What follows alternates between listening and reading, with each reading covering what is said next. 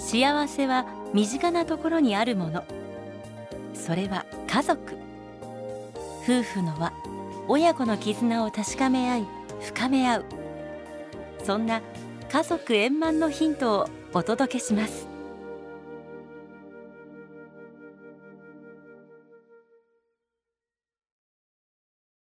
家族円満第せんにひゃくよんじゅうさんかい。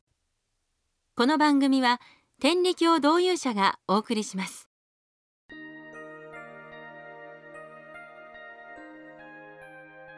世の中には面白い研究をしている人がいるものです。先頃、犬の性格や特徴の違いは犬種、犬の品種の違いとはほとんど関係がないという研究結果がアメリカで発表されました。例えばヨークシャーテリアやプードルは人懐っこくペットに適していて、ドーベルマンは獰猛なので近づかない方が良い。犬種ごとにそんなイメージが浮かびますが、それは必ずしも決定的な特徴ではないとのこと。それらは犬種の違いから来るのではなく、育った環境などによる犬それぞれの個性だといいます。つまりどんな犬でも闘犬として戦うように育てられれば気性は荒くなり、優しく可愛がってあげればおとなしい犬になるということでしょう。ところで人間は血液型によって性格に特徴があるという説があります。 エー 型は几帳面、 ビー 型はマイペース、 オー 型は大雑把、エービー 型は個性的などなど、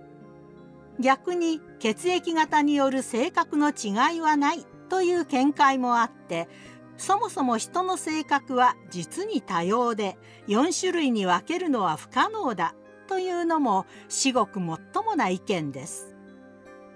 そして何より自らを正そう、変えようとする本人の強い意志で性格は変えられるものだということです。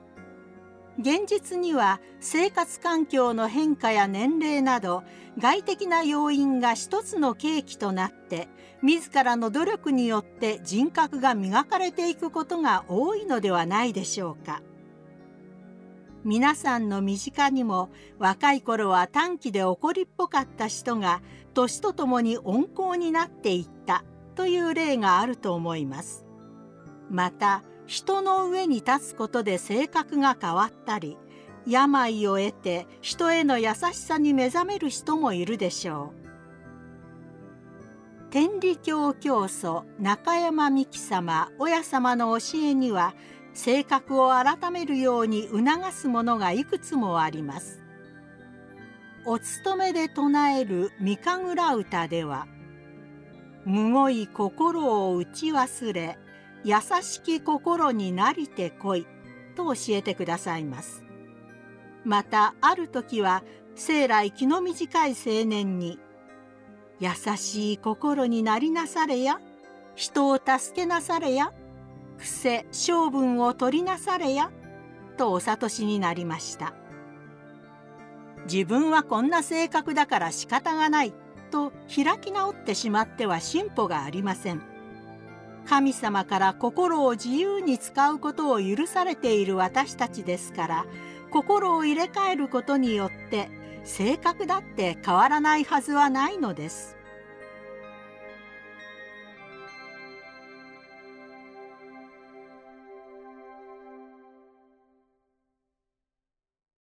必殺小言封じ。岡山県在住山崎岩根。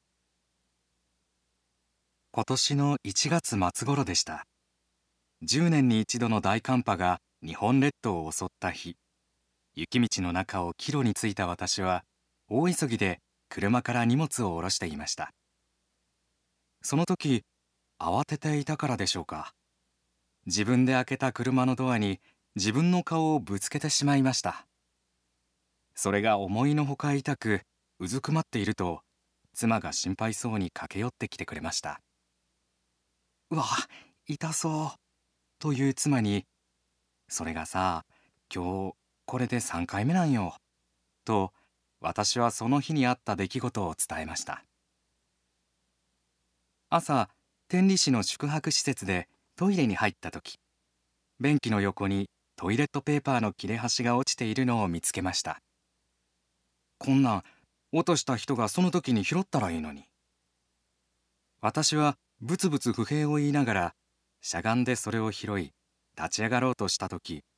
トイレの壁にある台に頭をぶつけてしまったのです。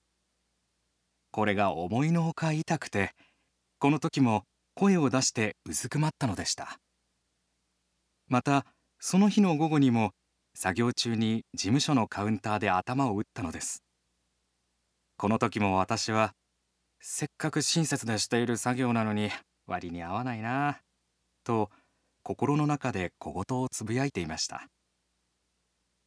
それがあっての極めつきのさんかいめだったので、私はついていないその日の出来事を妻に聞いてもらったのでした。すると、妻は間髪入れず、小出しでよかったやんと私に言ったのです。きょとんとする私に、ほんまやったら大きな事故か病気で大変な目に遭うところを神様がさんかいに分けて小出しにしてくれはったんやんか、というのです。そう言われてみると、はっと気づくことがありました。トイレの時も、事務所の時も、そして荷物を下ろす時も、全部私がぶつくさ文句を言った後の出来事でした。さんかいめの時も、雪で急いでいる中、玄関にあった子供の荷物が邪魔だったので、ちょっとちゃんとしまってよ、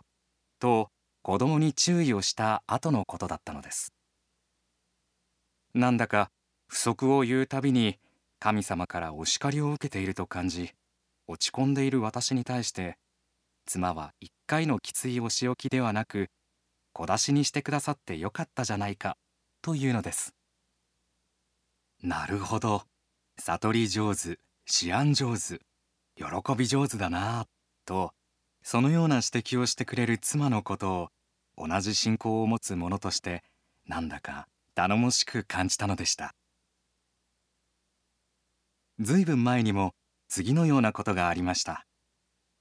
ある夏の暑い日に、私が天理市に向かって山道を運転している時のことです。見るからに今、交通事故が起きたばかりの状況で、乗用車同士が正面衝突し、進行方向の車線を塞いでいました。事故を起こした側の運転手と思われるお年寄りは、呆然と車の前に立ち尽くし、もう一台の方の運転手と思われる若い男性が、自ら交通整理をしていました。私も暇だったわけではありませんが、時間に多少余裕があったので、協力した方が良いと思い立ち、車を脇に止め、反対車線の交通整理を始めました。それからじゅっぷんほどしてパトカーが到着しました。降りてきたおまわりさんが、ありがとうございます。どんな事故でしたかと尋ねてきたので、僕は当事者じゃないんです。片側一車線になっていたので、交通整理をさせていただいています。と伝えると、暑い中、ありがとうございます。すぐに応援を呼びます。と、とても誠実に対応してくださいました。ところが、同じくじゅっぷんほどして応援に駆けつけてきた今度のおまわりさんは、どこか不愛想に、はい。もういいですよ。とだけ私に伝え、すぐに交通整理を始めたのです。別にお礼を言ってもらうためにやったわけではありませんが、当然感謝されるものと思い、なんなら、いえいえ、とんでもございません、という返事を心の中で準備していた私は、拍子抜けをしてしまいました。そして、少し腹が立ってきて、車に戻るや否や、妻に電話をし、今起こった出来事についての愚痴を吐き出しました。暑いのを耐えながら一生懸命やったのにお礼の一言もないんやで。どう思う？と語気を強める私に対し、妻は、ああ、岩根君、積んだ徳が感情済みやな、と笑いながらため息をついたのでした。妻が言うには、せっかく良い行いをしても、最後に小言を言ってしまうと積んだ徳が不足をした分で差し引かれ、感情がゼロになってしまうとのこと。これもまた私たちの信仰でよく耳にする悟りの一つなのですが、自分ごとになるとつい忘れてしまう恥ずかしいありさまに返す言葉がありませんでした。妻はいつでも絶妙のタイミングで神様のお話をしてくれるのです。さて今回災難を小出しにしてもらうというご守護を頂戴した私は、それからしばらくの間は事あるたびにこの話を蒸し返されました。思い通りにならずに腹を立て、もうどうしてとか、なんでやねんと私が小言を言おうとするたびに、ほらほら岩根くん、また頭打つで、積んだ徳が感情済みになるでと妻が返してきます。これぞ妻の必殺技、小言封じなのです。